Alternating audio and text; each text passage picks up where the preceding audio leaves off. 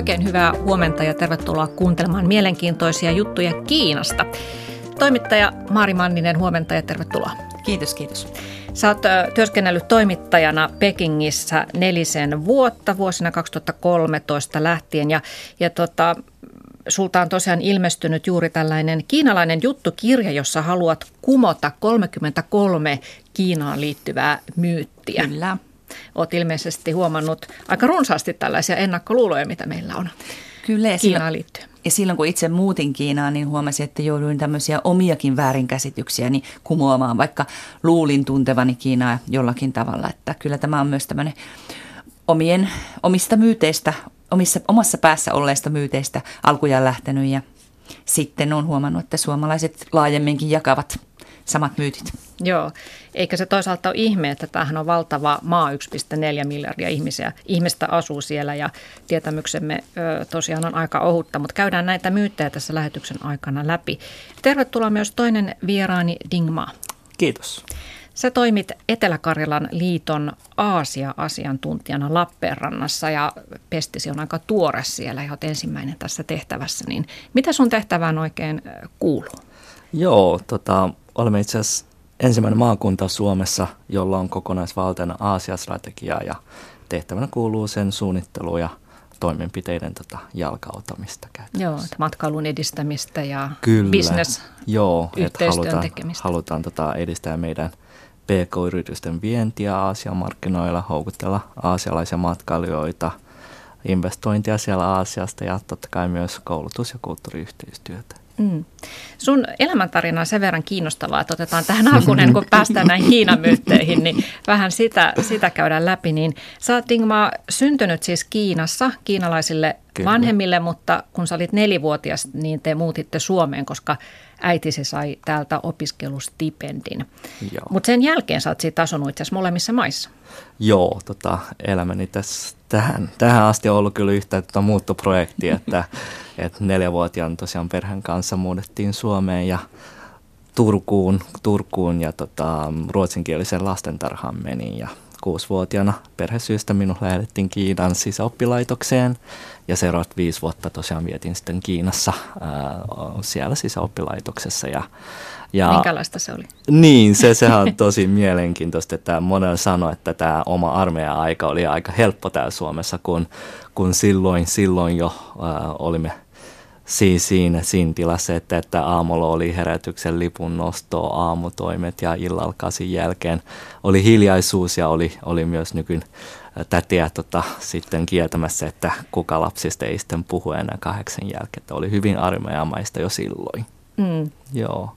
Ja sulla on hyvä verrata, koska sä oot käynyt myös Suomen armeijan Kyllä, joo, Kävin, joo niin. kyllä. Joo. Ja tosiaan niin kuin 11-vuotiaana muutin taas Kiinasta takaisin Suomeen ja sitten tota suomenkielisen kouluun ja ihan ä, yliopiston ikäisenä sitten menin tota Helsinkiin, silloiseen Helsingin kauppakorkeaseen. Ja tie vie taas Kiinaan niin se, että heti, heti melkein niin alkuvuosien jälkeen, että, että ensin puoleksi vuodeksi vaihtoon Pekingin ja sitten vuodeksi Finprohon tota, markkina-analyytikoksi ja myöhemmin, myöhemmin taas tota, valmistumisen jälkeen niin 2013 pidemmäksi pestiksi, että olin ulkoministeriön palveluksessa siellä Shanghaissa ja vastasin Suomen maakuvasta.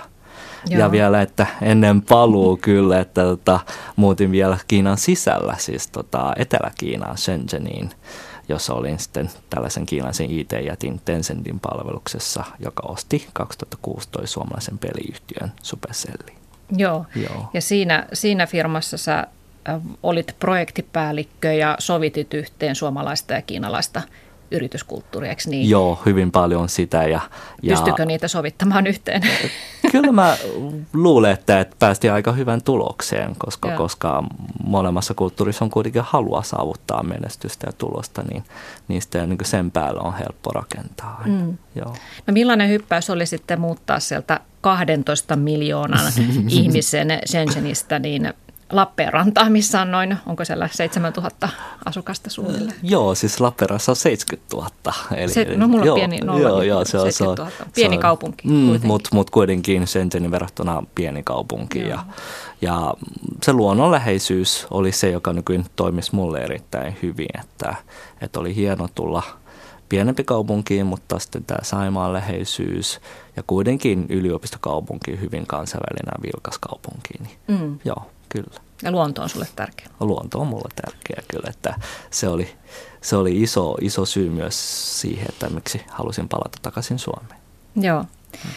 No niin, mennään sitten näihin Kiina, Kiina-asioihin, niin se mitä nyt täällä suomalaiset ja ehkä muutkin länsimaalaiset ovat viime aikoina lukeneet uutisista Kiinasta, niin esillä on ollut tämä Interpolin ja kiinalaisen johtajan Meng Hongwenin katoaminen mystisesti, kun hän palasi Ranskasta Kiinaan ja, ja sitten Kiina on tiedottanut, että tämä Johtaja on rikoksesta epäiltynä Kiinan kommunistisen puolueen kurinpitolautakunnan kuulusteltavana. Ja, ja nythän on viime aikoina ollut niin, että aika monikin tällainen jopa korkea viranomainen on kadonnut jäljettömiin, kun on sanottu, että on epäilty korruptiosta. Ja, ja Kiinan nykyinen presidentti Xi Jinping on, äh, Jinping on aloittanut aika tämmöisen tiukan sodan korruptiota vastaan ja, ja tosiaan monia ihmisiä on siellä kadonnut. Niin mitä sä Mari Manninen, kun varmasti edelleen seuraat paljon Kiinan asioita, niin mitä sä oot ajatellut näistä, näistä uutisista?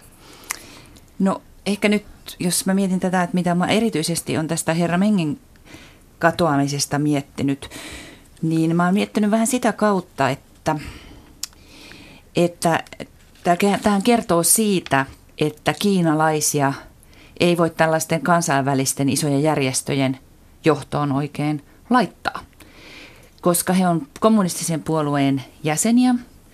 Ja nyt sitten, jos näiden, näiden kommunistisen puolueen jäsenten näin tarkasti ajatellaan, että heidän pitää olla kommunistisen puolueen komennossa, mm. niin hehän on uskollisia silloin Kiinan kommunistiselle puolueelle. Ja se on hyvin vaikea tämmöisen kansainvälisen järjestön johdossa ajatella, että mihin ne lojaliteetit ensimmäiseksi sitten menee. Mm. Ja toinen, mitä mä oon miettinyt monesta viimeaikaisesta tapahtumasta Xi Jinpingin aikana, että miten niin kuin, jos miettii nyt vaikka näitä Xinjiangin koulutusleirejäkin esimerkiksi, että miten, miten niitä ö, on miten niitä on ikään kuin annettu olla olemassa, vaikka kansainvälistä kohua on herännyt ja niitä on niin kuin suorastaan niin kuin virallistettu, että Kiinalla on kyllä nyt sellainen hetki, että se näyttää länsimaailmalle, kuinka tota, se kehtaa ja pystyy ja kykenee tekemään, kun länsi ei puutu. Ja tähän varmaan vaikuttaa se, että osittain länsimaat pelkää puuttua Kiinan toimiin ja osittain sitten se, että Donald Trumpia ei tällaiset asiat kiinnosta Yhdysvaltain johtajana. Mm, mm. Kyllä ja sitten se, että tämä Kiinan tuota noin niin nouseva talousvalta mm, niin vaikuttaa siihen asiaan. Joo, tosiaan otit esille nämä uudelleenkoulutusleirit. Se onkin toinen äh, uutinen, mitä Kiinasta on viime aikoina luettu, että, että on tuota, Kiina myöntänyt, että näitä leirejä on olemassa ja ne ovat nyt saaneet laillisen siunauksen, että tosiaan erityisesti muslimivähemmistön edustajia on viety tällaisille leireille, missä sitten annetaan ideologista opetusta jos on epäilty, että tämä ihminen on syyllistynyt jonkinnäköiseen ääriajatteluun. Kiinahan itse puolustelee, että tämä on terrorismin estämistä, että näitä ihmisiä viedään sinne leirelle, mutta sitten ne, jotka sieltä ovat tulleet takaisin, ovat kertoneet, että kysymys on ihan siis kiduttamisesta ja nälässä pitämisestä ja, ja että ei anneta nukkua. Ja tosiaan eniten muslimiväestöön kuuluvia ihmisiä sinne on viety uikuureja ja länsi on ollut tästä aika hiljaa. Mitä sä oot, mm-hmm. Ingma, miettinyt, kun sä oot lukenut näistä leireistä?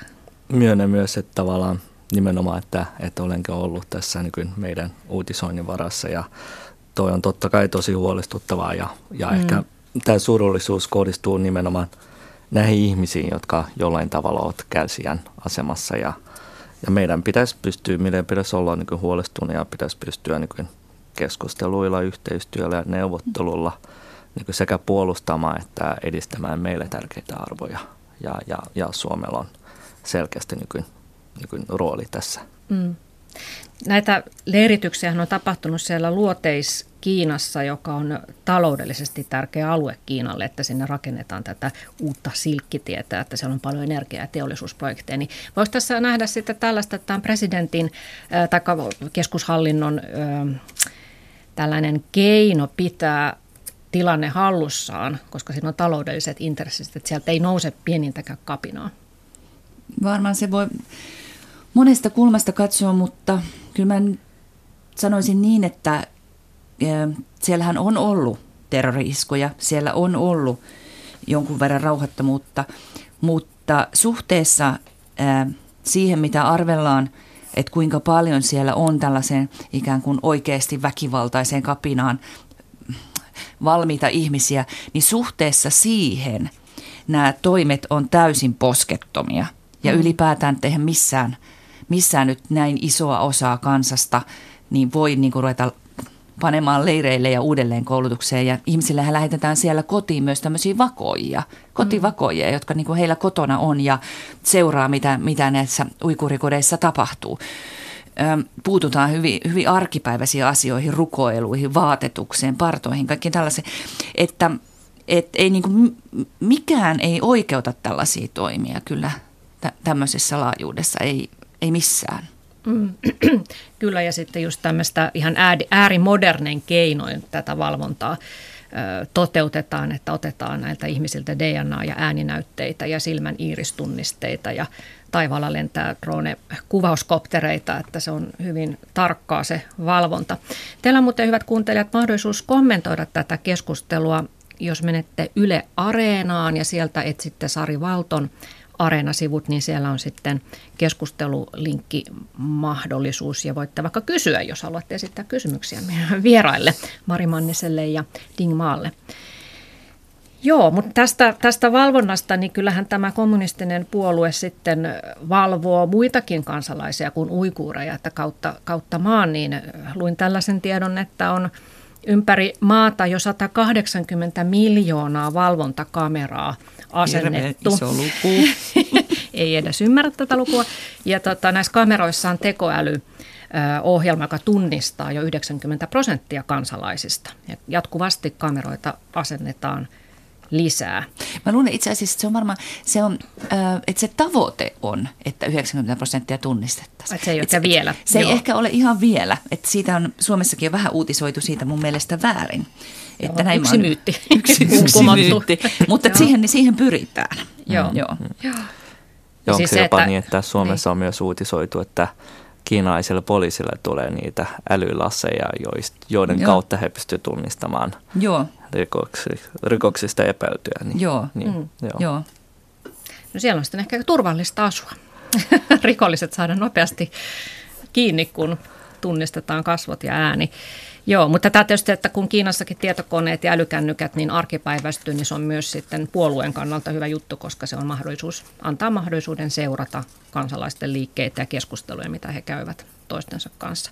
Mutta mennäänkin sitten tähän puolueasiaan. Tota, ö, tai ennen sitä oikeastaan tämä aate, kommunismi, niin tässä Mari Manninen, tässä sun kirjassakin on yksi tämmöinen myytti, jonka sä haluat kumota, että mehän täällä heti ajattelemme, että Kiinahan on kommunistinen maa. Mutta se ei ihan ihan pidä si- sinänsä paikkaansa. Kiinaa kyllä johtaa kommunistinen puolue, mutta sehän ei maasta vielä tee kommunistista. Sitä se on mone, monestakin kulmasta katsottuna myytti. Itse sanon useimmiten niin, että, että kommunismin ja sosialismin tavoitteenahan pitäisi olla tämmöisen taloudellisen tasa-arvon lisääminen ja työläisten vallan lisääminen. Että mm. kyllä Suomikin on sosialistisempi kuin Kiina. Mm. Että, että meillä niin yhteiskunta pitää heikommista huolta taloudellisesti ja hoivan avulla – ja meillä myös työläiset voi lakkoilla ja äänestää. Joo. Kiinassa asiat on tässäkin mielessä toisin. Joo, siellä ei siis semmoista meidän tuntemaa AY-liikettä esimerkiksi ole, että se AY-liike toimii puolueen hyväksi mm. eikä työntekijöiden hyväksi. Aivan. Joo, joo mutta sitten tosiaan tämä ristiriita, että, että on tällainen kommunistinen aate siellä toisaalta, mutta sitten toisaalta kapitalismi kukkii ja kukkii aika rajusti, että tosiaan esimerkiksi AY-liike ei ole sitä mitenkään mitenkään tuota rajoittamassa. Tosin ei se nyt ihan vapaasti ole, että siellähän on paljon näitä valtion ö, yhtiöitä, öljy, sähkö, teleliikenne, puolustus, ilmailu ja pankkiala on valtion johtamaa. Mutta joo, fakta on se, että maata hallitsee yksipuoluejärjestelmä ja tämä kommunistinen puolue valvoo kaikkea, niin ja kuinka paljon se valvoo, niin sitä ilmeisesti ihan ei edes tiedetä, koska sen toiminta ei ole avointa. Mutta tota, mitä, mitä te tiedätte siitä, että miten tämän puolueen jäseneksi itse asiassa pääsee? Pitääkö sitä hakea sitä jäsenyyttä vai vai kutsutaanko sieltä? Ky- kyllä sitä pitää hakea. Joo. Siis että kommunistinen puolueen ää, näinä aikoina, niin, tai on jo pitempään, niin pyrkinyt rekrytoimaan jäseniksi, eli pyytä, et, niin tämmöisiä yliopistoissa parhaita oppilaita ja, tai opiskelijoita ja sellaisia, joista ajatellaan, että tulee yhteiskunnassa vielä niin kuin, jotka on niin yhteiskunnan älykkäimpiä ja menestyneimpiä niin tulevaisuudessa, mutta sitä jäsenyyttä pitää silti niin kuin hakea. Ja sitten kun sitä jäsenyyttä hakee, niin sen jälkeen on opiskelua, testejä, pitää kirjoittaa kirjelmiä itsestä, vanhempien poliittisesta taustasta ja on koeaika on ainakin vuoden. Mm-hmm. Ja sitten lopulta, jos se jäseneksi pääsee, niin sitten vannotaan vala puolueen lipun edessä, että totellaan ja ollaan Joo. kommunistiselle puolueelle uskollisia. Et ei se ihan helppo prosessi ole. Mutta mm. siis, että ihmiset todella myös haluavat sinne, koska se ilmeisesti myös edistää sitten uramahdollisuuksia ja luo verkostoja ja asiat kulkevat jouhevammin, kun on puolueen jäsen. Nimenomaan sitä nähdään tota, keinona tai, tai työvälineenä niin edistää omaa uraa. Joo. Ja, ja sanoisin, että nyky, nyky, nyky-Kiinan kansalaiset ovat hyvin pragmaattisia siinä suhteessa, että, että jos mietitään, että kuinka vahvasti kommunistinen ideologia on kansan keskuudessa, niin niin kauan kuin niin kansalaiset pääsevät nauttimaan siitä kasvun imusta, talouden kasvun imusta ja elintason noususta, niin ehkä tällaista ideologista tyhjyyttä ei välttämättä ole niin kuin ihan siinä niin kuin heidän, heidän, heidän, heidän niin kuin keskuudessa se vahvin asia, mitä he ajattelevat. Että, mm. joo. Oletko sinä puoluejäsen? En ole, en ole. tai siis olen Suomessa, mutta en, niin. en tiedäkään, kun tota, en, en ole Kiinan kansalainen. Niin. Joo, en, niin sä et en, ole joo. kansalainen enää. Joo, joo. Kyllä. No tota, mitä sä tiedät sitten Dingmaa tästä puolueen? Sä oot kuitenkin ollut siellä Kiinassa yritysmaailmassa myös mm. töissä, niin näkyykö se puolueen vaikutus jotenkin siinä yrityksen arjessa? Kyllä se, kyllä se erityisesti nimenomaan näissä valtion johtaisissa yrityksissä, jossa käytännössä puolueen edustaja istuu joko yrityksen johtoryhmässä tai on yrityksen hallituksen puheenjohtajana, niin, niin silloin tulee niin markkinataloudessa katsottuna sellainen ehkä dilemma, että, että intressiristiriita, että onko, onko yrityksen hallituksen tehtävä edistää kaikkia osakeomistajia vai vain tota, tota, niin val, valtion intressejä, mm. niin, niin se, on, se on varmaan sellainen, mitä tota, meidän mielestä olisi niin jollain tavalla ristiriita siis sitten. Ja varmaan sitten toi, se puolue vaikutusvalta näkyy kyllä niin kuin muissakin yrityksissä. Että kyllähän niin kuin kiinalaisille yrityksille, jos puolue sanoo, että nyt meidän ka- täytyy rakentaa lisää tai olla tekemättä sitä tai tätä, niin kyllähän viisas yksityinenkin yritys sitä puoluetta kuuntelee, jotta ei tule niin ongelmia omaan bisnekseen. Ja näkyyhän se länsiyrityksissäkin, että monessa länsiyrityksessä on puolueen solu sisällä, että se on semmoinen työntekijöiden järjestäytymä puoluesolu siellä sisällä, joka sitten informoi puoluetta sen länsiyrityksenkin asioista. Ja nyt on ihan viime vuosina ollut myös uutisia siitä, että nämä puoluesoluista olisi myös tullut sellaista viestiä, että he haluaisivat osallistua myös operatiiviseen toimintaan, mikä on tietysti länsiyrityksille vähän vaikea mm. pala. Ja kauhean mielellään ne länsiyritykset ei ole julkisuuteen tästä puhunut. Mm. Mutta onko ne puoluesolut sitten ihan avoimesti vai onko se siis sille, että nämä muut työntekijät siinä ulkomaalaisessa yrityksessä eivät välttämättä tiedä, että kuka täällä liit- kuuluu siihen puoluesoluun ja kuka ei? Mun mielestä ne on suhteellisesti avoimia ja, ja tavallaan se, se, se muoto, millä ne niin esiintyy, on se, että ne käydään järjestää niin aktiviteetteja, jotka ei sinänsä välttämättä tarvitse edes liittyä niin puolueideologiaan, vaan, vaan arkielämään. Joo. Mm. Mm. No jos nyt suomalainen yritys menee Kiinaan, niin pitääkö suomalaisten jotenkin kontaktoida puoluetta tai, tai kenties... Ö, jotenkin sulkea silmänsä siltä, että he näkevät tai joutuvat ehkä korruptiojuttuihin mukaan tai onko teillä tästä mitään tietoa? Sä oot Mari varmaan jututtanut myös siellä toimineita suomalaisia yrittäjiä. Mm, joo, on, mutta se äh, ehkä sillä tavalla ainakin, mä luulen, että aika monesti kun äh, jotakin vaikka isompaa isompaa tehdasta lähdetään perustamaan tai näin, niin silloinhan sitä ollaan niin kuin paikallisiin virkamiehiin yhteyksissä. Ja paikalliset virkamiehet ovat puolueen jäseniä pitkälti, että siinähän tulee sitä puoluekoneksonia niin kuin heti. Mutta sitten kyllä mä huomasin sen, että kyllä moni suomalainen liikemies suomalaisissa firmoissa työskentelevä ihminen niin kertoi myös siitä, että miten he yrittää myöskin selvittää sitä, että jos varsinaisesti firmassa ei ole puoluesolua, mutta että joku henkilöhän siellä sitten on se, joka, jolta pyydetään niitä tietoja, että kuka mm. se tiedonantaja on ja miten hänen kanssaan tullaan sitten hyvin toimeen. Ja, joku tämmöinen puolueen soturi. Niin, niin. tavallaan siellä sisällä, joka nyt sattuu, että on tullut siihen firman töihin ja on puolueen jäsen. Mutta tota, mä en tiedä, onko sulla niin, niin silloin, kun sä olit Finprossa töissä, niin törmäsitkö paljon? Mm, joo, siis meidän tapauksessa, kun on yleensä ollut niin pienet ja keskikokoiset yritykset, niin nimenomaan tavallaan heidän, heidän ensikontakti tulee siinä niin paikallisviranomaistasolla, joka, joka totta kai edustaa myös sitä puolueen ideologiaa ja pyrkimystä linjauksia, niin, niin siinä tulee jo hyvin paljon niin kuin, tavallaan sitä viestinvaihtoa, että esim. vaikka paikakunnassa, mitkä on ne niin kuin, toimialat, mitkä niin näkevät parhaaksi niin edistää ja, ja sitten sopiiko tämä suomalainen toimiala sitten sen kanssa yhteen. Että joo. Mm. joo. Mm.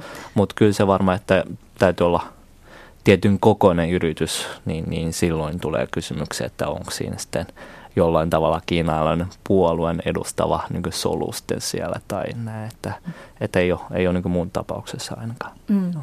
Mutta onko sitten jotain sellaista, että tämä puolue yrittäisi ikään kuin rajoittaa tai kontrolloida sitä tietoa, mikä Kiinasta lähtee ulkomaille? Onko tällaista? Niin kuin firmojen niin, kautta Niin, kova. firmojen kautta nimenomaan. Joo. No ainakin, Ei tiedä joo, ainakaan. Joo. Nyt tulee mieleen nyt, nyt sillä mieleen, tavalla. Joo. Niin. Mm. Joo, no mä lähinnä ajattelin, että kun nythän tuli tämä uusi kyberturvallisuuslaki Kiinaan, joka mm. aika lailla rajoittaa sitä niin kuin sen netti, niin kuin yritysten nettitoimintaa, että se tieto niin. pitää pysyä maan, maan sisällä. Ja, Tästä ja, tiedon varastointi tavallaan. Joo, niin kuin joo. Niiden, niin, mm. joo. Et varmaan niin tietyllä tavalla sitä netin tai niin tiedon, tiedonkulun hitautta niin ainakin on yrityksessä huomattu, että varsinkin kansainvälisissä yrityksissä, joilla on niin yhteinen ERP-järjestelmä, niin suunnittelujärjestelmä, niin sen, sen tiedon ajaminen niin sanottu sen yrityksen kotimaan serveristä Kiinan serveriin, niin mm. siinä on huomattu ainakin sitä hitautta. Että Joo. Joo.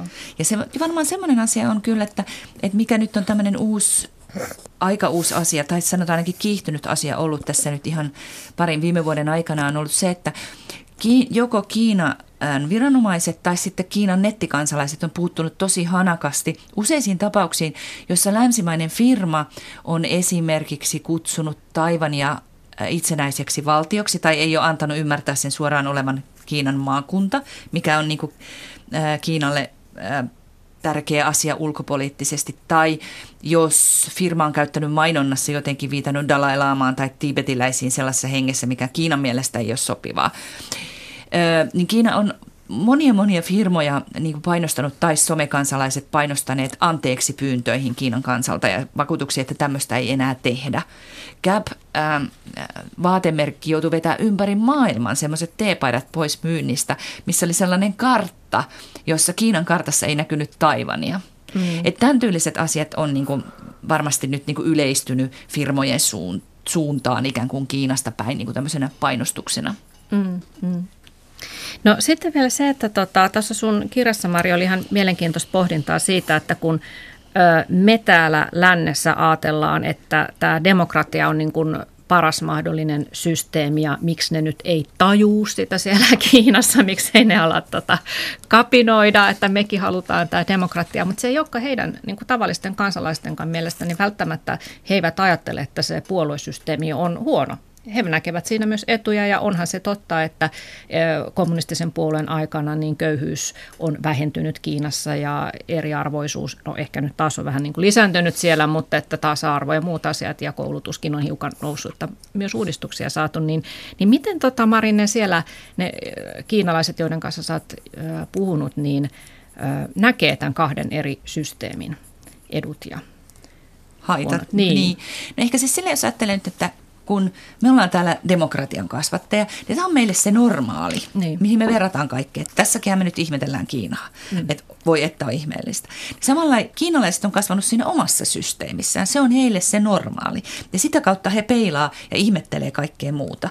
Ja silloinhan korostuu myöskin siitä toisesta järjestelmästä ne kaikista kummallisimmat outoudet – Ja kyllähän siinä osin on Kiinassa myös propagandallakin vaikutusta.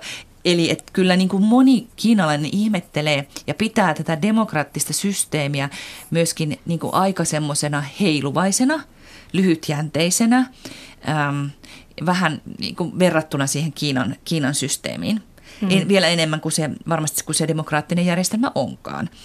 Ja et, ja sitten semmoiset asiat, että jos et sä ole koskaan oikein ollut semmoisessa systeemissä, missä vaaleilla valitaan ihmiset, hmm niin kyllähän se siis, kävin kiinalaisen ystävän kanssa, joka oli se, että miksi sinä menet suurlähetystöön äänestämään suomalaisissa vaaleissa, sulla on yksi ääni. Ja sitten vielä puolueet, joita mä olin äänestänyt, niin ne ei voittanut. Niin. niin se oli ihan sillä, että no mitä nyt, olet sä nyt tosi vihainen. Mä sanoin, ei, tämä on demokratia. Sanoin, että tämä on ihan kuin tämmöistä leikkikaupan pitoa, että se on mitään järkeä. Niin, tämä vaan pyöritteli päätään, niin. että hulluja noin länsimaalaiset. Niin, että se on vähän, että mistä aina katsoo. Niin. Mutta onhan Kiinassa myös paljon ihmisiä, jotka haluaisivat demokraattisen järjestelmän näin. Mutta, että, mm. Mutta se, niin kuin sanotaan, että se suuri yleisö on, suhtautuu ehkä siihen vähän ihmetellen ja kysellen. Täysin samanlainen kokemus on mullakin ollut. Ja, ja varsinkin nyt entistä enemmän kiinalaiset pääsevät tai niin matkustavat ulkomaihin, ää, kun, kun on sitä elintason nousu ja on niin sitä varaa matkustaa niin milloin mihinkin.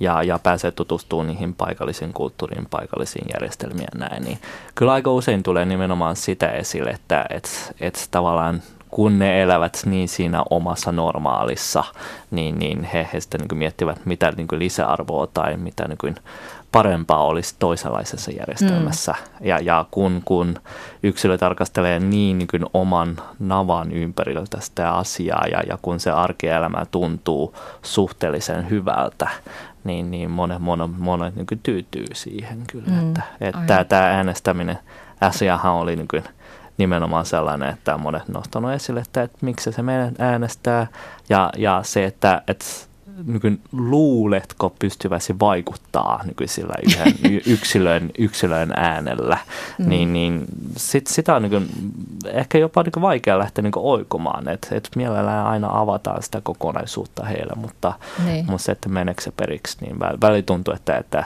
että he, heillä on sitä niin taas täysin oma, oma niin. ajatus siinä. Niin. Niin on se toisaalta nyt pikkasen eri asia äänestää vaaleissa, jossa sä voit valita sen puolueen kuin se, että kaikki, kaikki ehdokkaat ovat yhdestä ja samasta puolueesta, niin siinä ehkä se motivaatio hiukan, hiukan laskee. Mutta toki siis se, että Kiinahan on nyt voimakkaasti modernisoitunut ja, ja tota, mitä luin tuosta kirjastasi Maria myös uutisista, niin siellähän on siis itse asiassa menty, tai ollaan paljon modernempia monessa paikassa kuin täällä, että maksetaan kännykällä ja on tekoälymaksupäätteitä ja, ja ostetaan ruokaverkosta ja muuta sellaista. Ja se, että se on pystynyt modernisoitumaan ilman, että se on ottanut länsimaalaista ideologiaa käyttöön, niin on tietysti esimerkki siitä, että se nyt ainakin jollain lailla sitten on siellä toiminut.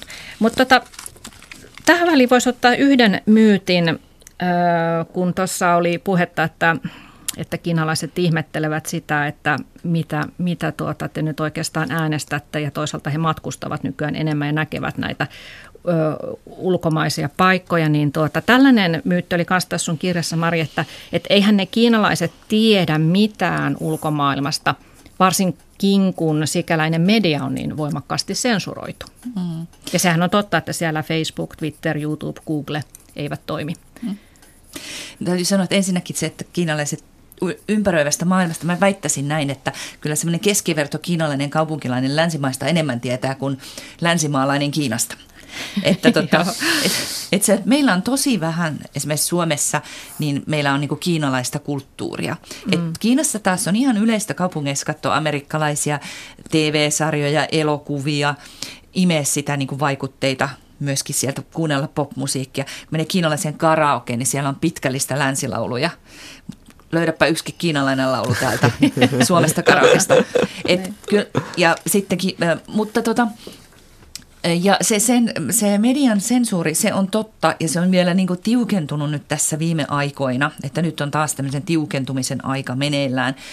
Mutta silti kyllähän niin kuin, kun kiinalaiset pääsi nettiin, niin kyllähän se hyppäys siitä valtion sensuroimasta TVstä ja lehdistä siihen niin kuin netin maailmaan, jossa voit vaihtaa ajatuksia niin kuin satojen miljoonien muiden ihmisten kanssa, niin on ihan valtava avoimuuden loikka. Paljon mm. isompi loikka heille se oli kuin meille täällä lännessä tämä mm, internetloikka. Joo. Ja siellä kuitenkin siellä netissä nyt todella, todella monista asioista pystyy keskustelemaan. Mm.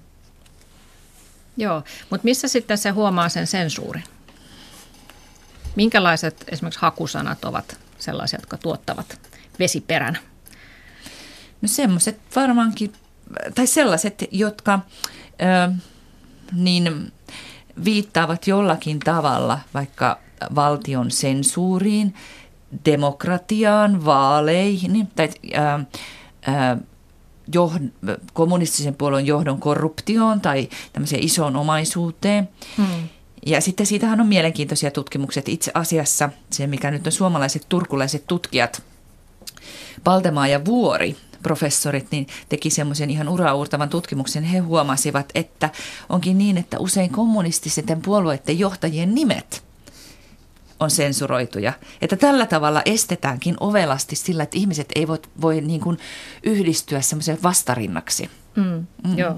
Ja sitten yksi tämmöinen konkreettinen esimerkki oli tuossa sun kirjassa, että, että jos pistää Suomessa internetin hakukoneeseen hakusanaksi Tiananmen, niin iso osa osumista kertoo opiskelijamielenosoitusten väkivaltaisuuksista vuodelta 1989, mutta Kiinassa sama haku antaa sitten pitkän liudan juttuja ja kuvia keskusaukiosta hienona turisti, turistikohteena. Täysin vaietaan niistä, niistä tapahtumista. Ilmeisesti historia ylipäätään on vähän sellainen arka aihe. Että se on arimpia aiheita kyllä.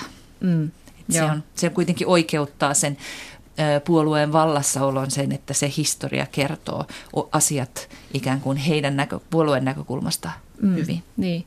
Huomaatko Dingma itse tämän, kun sä seurustelet Kiinassa kiinalaisten kanssa, että, että te myös keskenään joudutte varomaan tiettyjä puheenaiheita?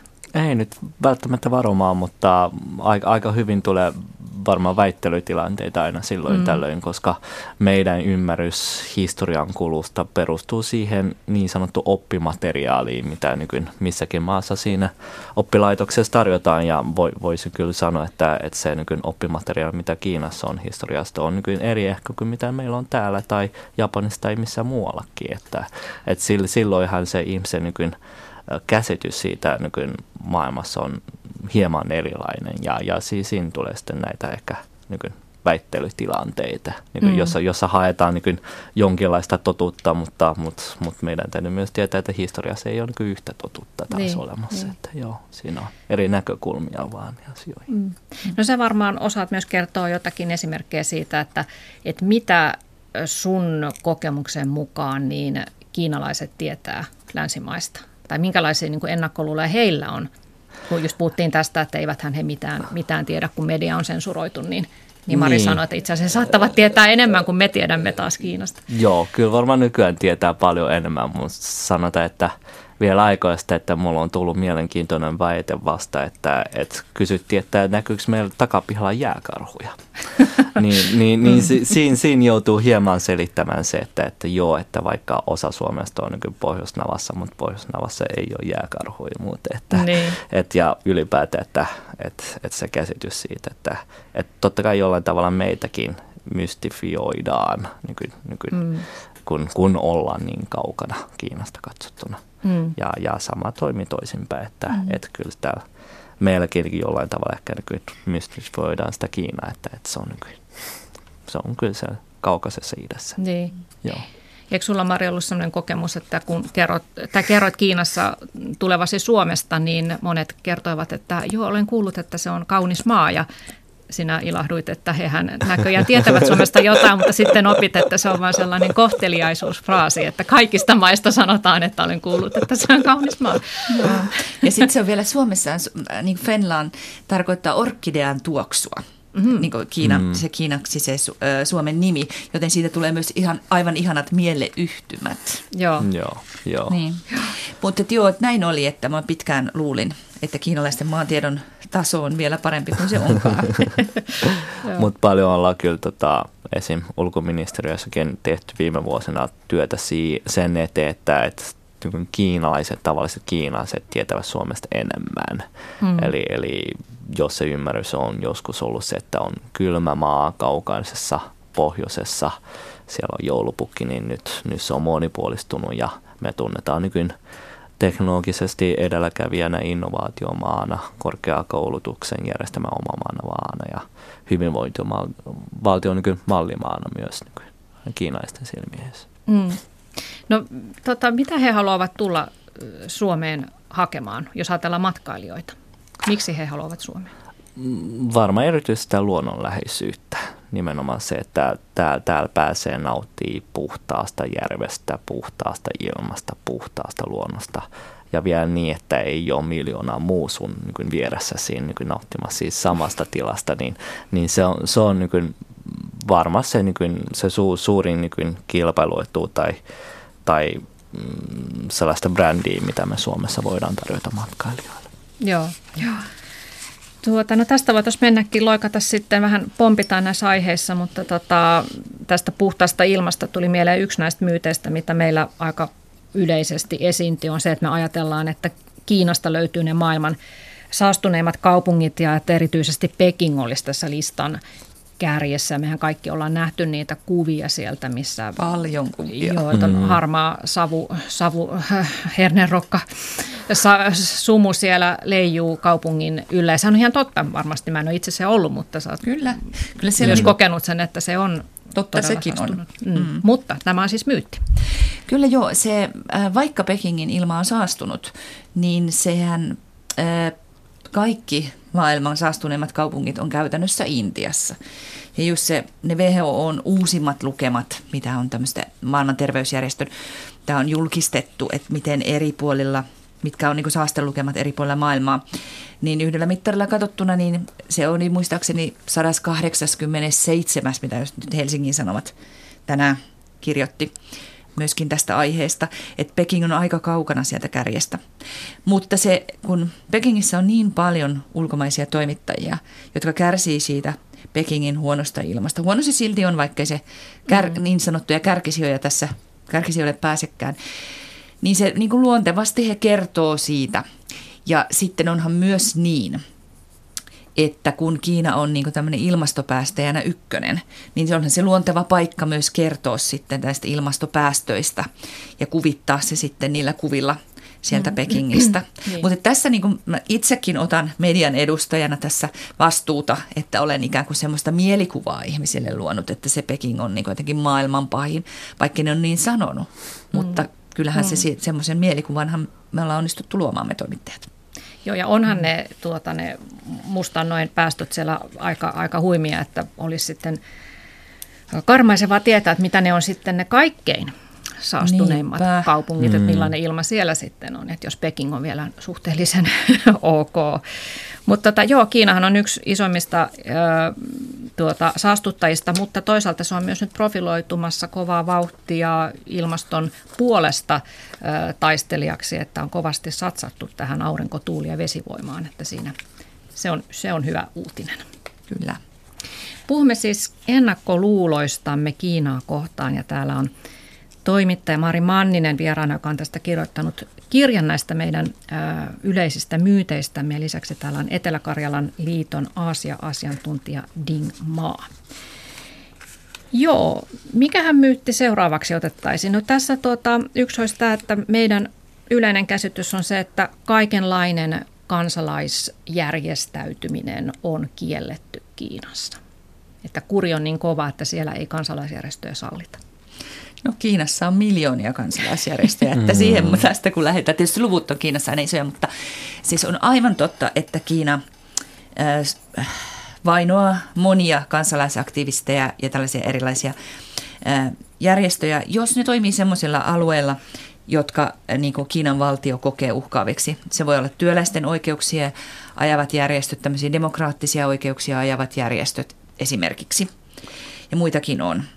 Mutta sitten mistä meillä ei uutisoida, niin on tämä muiden kansalaisjärjestöjen arkinen työ, joka tuottaa paljon tulosta.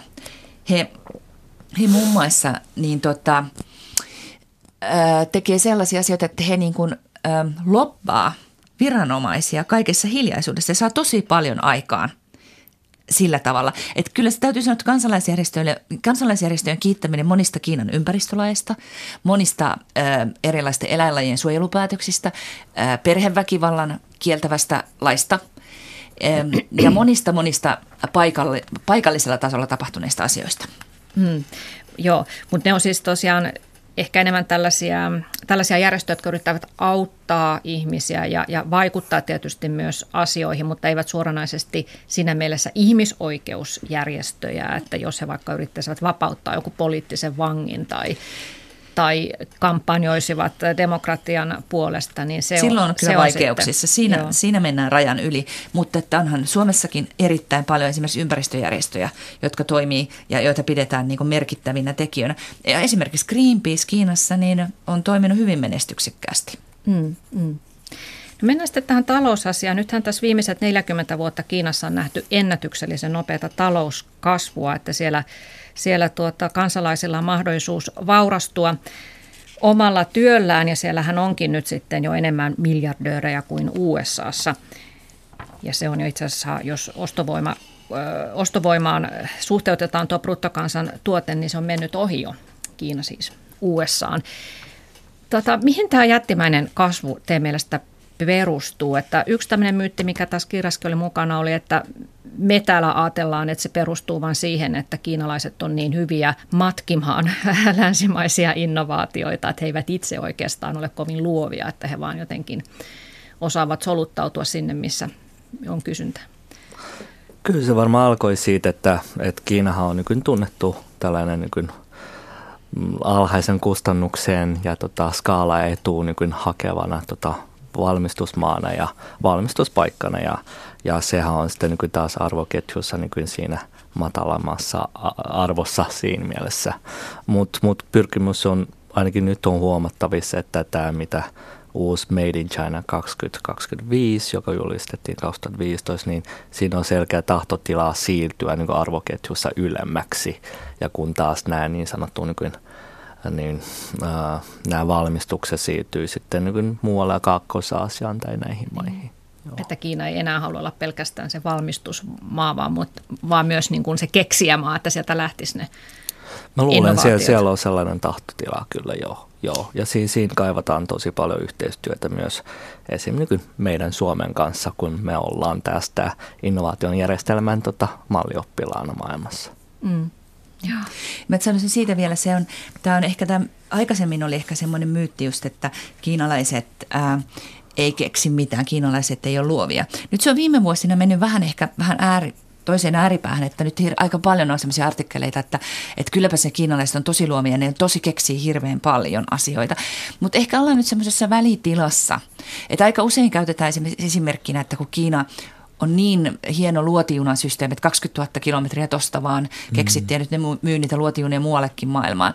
Mutta ei se ole kiinalainen keksintö se luotijuna. Kiinalaiset osti monesta maasta luotijunat purkine osiin, pani parhaat palat yhteen ja sitten vähän niin kuin kehitteli siitä itselleen sopivimman systeemin. Ja tämä on niin kuin tosi monessa, tämä on niin kuin se kiinalaisen innovaation tilanne, että vielä ei tehdä suuria omia innovaatioita, mutta katsotaan mitä muualla on tehty ja parannellaan niitä ja tehdään mm. ehkä niistä maailman paras systeemi sitten, mitä muualla on keksitty. Mm. No miten te arvioitte sitten... Ö- arvovaltaiset vieraani sitä, että miten tämä Kiinan vaikutus maailmanlaajuisesti tästä nyt sitten kasvaa. Talous näköjään sen vaikutus kasvaa jatkuvasti ja, ja tota, ei pelkästään valmistusmaana, vaan myös innovaatio maana. Ja nythän totta tässä muutama vuosi sitten Kiina käynnisti tämän vyöhyke- ja tiehankkeen, jonka tarkoitus on rakentaa aika massiivinen verkosto raideyhteyksiä ja jättimäisiä satamia ja luoda vapaakauppa-alueita ja, ja vahvistaa tietoliikenneyhteyksiä. Ikään kuin tämmöinen uusi, uusi silkkitie, joka ulottuu jo tänne meidän Pohjolan Kouvolan ratapihalle asti, niin tota, tässä on tarkoitus, että Kiina ikään kuin levittäytyy tai ainakin varmistaa sen, että tavara kulkee molempiin suuntiin ympäri maailmaa, Kiina ja muun maailman välillä, niin mitä kaikkea tästä voi seurata? Mitä te arvioitte? Kyllä tästä taustalla on varmaan se, että suurvallat ö, yrittävät tota, pyr- tai pyrkivät tota, vahvistaa sitä omaa pehmeä, pehmeältä valtaansa.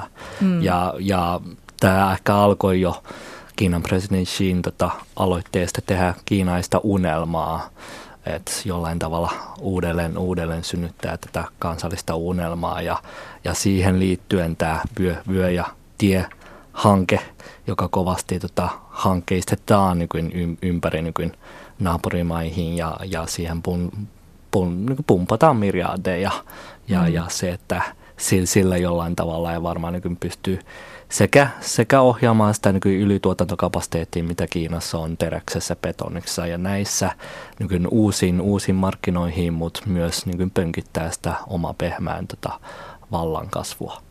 Mm. Ja varmasti kanssa noiden lisäksi niin vielä sitä Kiina varmistaa myös, että koska sielläkin puolueen vallan valta perustuu siihen, että kansalaisilla on joka päivä niin kuin parempi ja parempi olla ja on parempaa ruokaa ja parempaa elintasoa. Ja Kiinassahan ei millään luonnonvarat ja peltotila, peltoala tule tähän riittämään. Niin että se, että myös, että on sitten mahdollisuus saada niitä raaka-aineita eri puolilta maailmaa, että mitä, mitä, sitten, mitä sitten tulevaisuudessakin tarvitaan. Että se on varmasti kanssa yksi semmoinen iso syy tässä taustalla. Mm. Joo, ja sitten siis ihan sekin fakta, että siellähän on ihan virallistenkin tietojen mukaan viidennes viljelymaasta saastunut, että kun on kasteltu peltoja saastuneella vedellä, niin on myös se huoli, että riittääkö se ruoka sitten kaikille jatkossa, joten senkin takia halutaan pitää ne yhteydet auki. Ja kiinalaismediassa tätä, tätä silkkitie-hanketta on kutsuttu kiinalaisen viisauden lahjaksi maailmalle. että tota, joo, mutta siis aika mielenkiintoista, mutta tulee myös ajatus, että onko tässä Kiinalla sellainen agenda, että he ikään kuin valloittaa tässä kohtaa koko maailman, että he ottavat kaiken johtonsa. No, en tiedä, vielä siihen on matkaa mm. kuitenkin, että, että mm. kyllä jos nyt katsoo niin kuin Yhdysvaltojen niin kuin sotilasmahtia ja vielä talousmahtinakin se on, se on kuitenkin huomattavasti isompi, mutta varmasti kyllähän niin kuin Kiina on sanonut, että haluaisi niin semmoisen itsellensä oikeudenmukaisen paikan. Ja kyllähän niin kuin va- varustautuu, valmistautuu siihen, että heistä jonakin päivänä, tai, tai että Kiinasta maana jonakin päivänä suurin tulee. Mutta että ei sitä ehkä, että asia pitää ehkä katsoa sillä tavalla, että tässä on niin hyviä asioita, hmm. jossa meillä on niin paljon tästä saatavaa, että me voidaan niin taloudellisesti hyötyä länsimaissa monessa paikassa näistä Kiinan kiinnostuksesta ja Kiinan sijoituksista. Ja sitten siinä on omat riskinsä, jotta voi myös tulla mukana, että jos, jos Kiina kovin painostaa muita maita hyväksymään ikään kuin sellaisia arvoja ja sellaisia toimintatapoja, jotka meistä länsimaiset, länsimaisista maista niin ei ole sopivia, niin meidän sitten pitää myös olla varuillaan ja valmiina niin kuin puolustaa sitten omia, omia arvojamme. Joo, kyllä. Niin se on just tärkeää löytää sellaisen meille sopivaan yhteistyömalliin, jossa parhaimmillaan sitten molemmat hyödyntävät siitä yhteistyöstä. Mm. mm. Joo, no meillä on tässä vielä jonkin verran aikaa. Tässä kuuntelijalta tuli kysymys, että kiinalaiset kohtelevat eläimiä äärimmäisen julmasti. Onko kansainvälisillä eläinsuojelujärjestöillä mitään sijaa Kiinassa? Varmaan kansainvälisilläkin eläinsuojelujärjestöillä jonkin verran, mutta Kiinassa on oma hyvin aktiivinen eläinsuojelu, omat kiinalaiset aktiiviset eläinsuojelujärjestöt jotka toimii esimerkiksi viime aikoina, viime vuosina ovat vapauttaneet ähm, sellaisia koiria, joita on varastettu lemmikkien omistajilta ja niin kuin, pantu tämmöisiä ikään kuin liharekkoihin menemään lihoiksi. Mm. Et Kiinassa on äh, se on yksi niistä kansalaisjärjestöistä, järjestöalueista, joissa on hyvin aktiivista toimintaa. Mm. Joo, ja Kiinahan tulee sillä lailla sitten niin kuin muun maailman perässä, että lihan syöntihän on siellä kasvussa jatkuvasti, niin ehkä myös sitten se kansalaisten tietoisuus siitä, että mitä se lihan tuotanto tarkoittaa ja miten eläimiä kohdellaan, niin sekin ehkä sitten tulee vielä nousemaan. Joo, se on vielä niin kuin semmoinen tietenkin niin kuin pienemmän piirin ymmärryksen juttu, mutta kyllä esimerkiksi tämä niin kuin Kiinassa just kun toisin kuin luullaan, niin kiinalaiset ei ole suuria koiransyöjiä. niin tota, että Tämä jo... oli yksi Marin myytteistä kirjassa. Mutta on olemassa alueita, joissa koiria syödään. Ja nyt sitten esimerkiksi Kiinan julkisuudessa on ollut paljon keskustelua ja monet Kiinan kansalaiset myös eläinsuojelujär- semmoiset, jotka ei toimi eläinsuojelujärjestöissä, niin on ollut hirveän vihaisia näille koiransyöjille ja ko- koiransyöntifestivaaleille ja koirien varastamiselle. Että kyllä se niin kuin alkaa se ihmistavallisten ihmisten tietoisuus eläinten oikeuksista niin heräillä siellä. Mm. Joo, itse asiassa tota, omassa lähipiirissä on ollut viime vuonna tällainen tapaus, että ystävän koira varastettiin ja, ja se oli erittäin hieno huomata, miten tämä niin sosiaalisen median voimalla, miten ihmiset saatiin yhteen sellaisella perastusoperaatiolle ja lopputulos oli onneksi kaikki hyvin, että, että saatiin niin kuin, tai löydettiin, löydettiin se koira ja, ja saatiin nämä, niin, nämä, nämä tota, rikolliset niin oikeuteen siitä. Joo, joo. No otetaan tähän loppuun sitten vähän tämmöistä pientä hauskuutta, tämä, onko nyt hauskuutta, mutta tota, yksi tämmöinen myytti, että kiinalaiset käyttäytyisivät huonosti. Joillakin saattaa olla vähän kokemustakin, että turistit saattavat olla äänekkäitä ja etuilla ja töniä ja muuta. Ja, ja Samari tuossa kirjoitat kirjassasi, että kun saapuu Kiinaan, niin on helppo uskoa, että myytti kiinalaisten tylystä käytöksestä on totta. Jonoissa etuillaan kyynärpäät kolkkuen ja taksikuskit murahtelevat ja ärjyvät asiakkaalle. Mm-hmm. Mutta siinä on vähän tasoja tässä käytösasiassa, että, sit, että ehkä on niin kuin semmoinen, että Kiinassa on semmoinen ajatus, että se siinä julkisessa tilassa ei ole nyt niin, tarvii jokaista huomioida ihan samalla tavalla – kuin meillä täällä niin kuin tämmöisissä jonotilanteissa ja muissa. Mm. Mutta sitten kyllä kollegoille, vieraille, kaikille äh, tällaisille ihmisille ollaan sitten äärimmäisen kohtelijoita, jossa taas niin kuin me suomalaiset ollaan ihan hämmentyneitä sen kohteliaisuuden määrästä. Että sillä on, siinä on eri tasoja Joo. kyllä olemassa. Ja monet asiat, niin kuin esimerkiksi tämä kiinalaisten äänekkyys, turistien äänekkyys, niin on semmoinen asia, että Kiinassa on hyvä tapa – että kun ollaan ryhmässä, niin näytetään, että on hauskaa. Jokaisen velvollisuus on osoittaa se sillä tavalla, että ollaan vähän äänekäs ja näytetään, että mm. meillä on mm. kivaa. Mm. Et suomalainen turistiryhmä näyttää kiinalaisista hautajaissaattuelta, no että mikä noita vaivaa. Ja se on ehkä nimenomaan se kaksi ääripää, että julkisessa tila, niin tilassa, tilanteissa jotenkin se väli pitämättömyys niin kuin paistaa niin kuin siinä esille ja kun taas niin kuin omalle lähipiirille, ystävälle, kollegoille, mm. niin ollaan niin kohteliaita ja huomaivaisia taas, että siinä on se kaksi ääripää taas. Kyllä. Joo. Mm. Joo, ja nythän tota, äkkirikastuneet kiinalaiset kuulemma tungeksi tämmöiselle käytöskursseille, että he osaavat sitten matkustaessaan tai varsinkin, jos on niin bisnestapaamisia, niin. Eh, ehkä meidänkin pitäisi mennä kursseille, että me osattaisiin käyttäytyä siellä Kiinassa mm. sitten niin. myös kiinalaisin niin kuin, tavoin. Niin, aivan, eikä näyttää mm. hautoja saattuelta. Mutta hei, tota, vielä tähän loppuun kiinnostaisi kysyä Ding sulta, kun tuota, täällä Euroopassa meillä on aika monen tämmöinen terveysliikuntabuumi menossa ja, ja korostetaan liikunnan merkitystä. Niin kuinka paljon Kiinassa – liikutaan. Mä kysyn tätä sen takia, kun mä luin, että sä oot onnistunut ö, ensimmäistä kertaa Lappeenrannan Jukola-suunnistuskilpailuun saamaan kiinalaisen joukkueen mukaan. Wow. Joo, kyllä. 2016. 2016 Ilmeisesti siellä harrastetaan liikuntaa ja jopa suunnistusta. Joo, jopa suunnistusta ja se, se oli jopa Kiinan ihan tasoinen joukkue, joka osallistui haastavaan Jukolaan, koska satoi ja oli pimeätä sinä vuonna, niin tota, sijoittui tota, puolen väliin niin sitä koko, koko, koko tota kilpailu. Että, että hyvä, hyvä suoritus heiltä. mä haluan nostaa kyllä sen esille, että on jotenkin tosi hellyttävää nähdä siellä Kiinassa, että, että iltapäivisiin tai päivällisen jälkeen vanhukset, vanhat tota, rouvat ja herrat tota, kokoontuu tota, aukiolle ja niin kuin, harrastavat yhteensä sitä tanssia siellä. Mm. Ja, ja se on kyllä niin kuin, urheilumuotona tai harrastumuotona kun tosi terveellinen, saa ihmiset, iäkkäät ihmiset tulemaan yhteen, niin se luo sitä yhteisöllisyyttä ja lisää sitä niin kuntoa myös samalla. Niin jotain sellaista voisi kyllä Suomessakin kehittää. Kyllä. Niin. Se olisi mm. hyvä idea. Siitä voitaisiin ottaa mallia. Mm. Kiitoksia Dingma ja Mari Manninen tästä keskustelusta ja ehkä nyt muutama myytti saatiin tässä kumottua lähetyksen aikana. Kiitos seurasta hyvät kuuntelijat.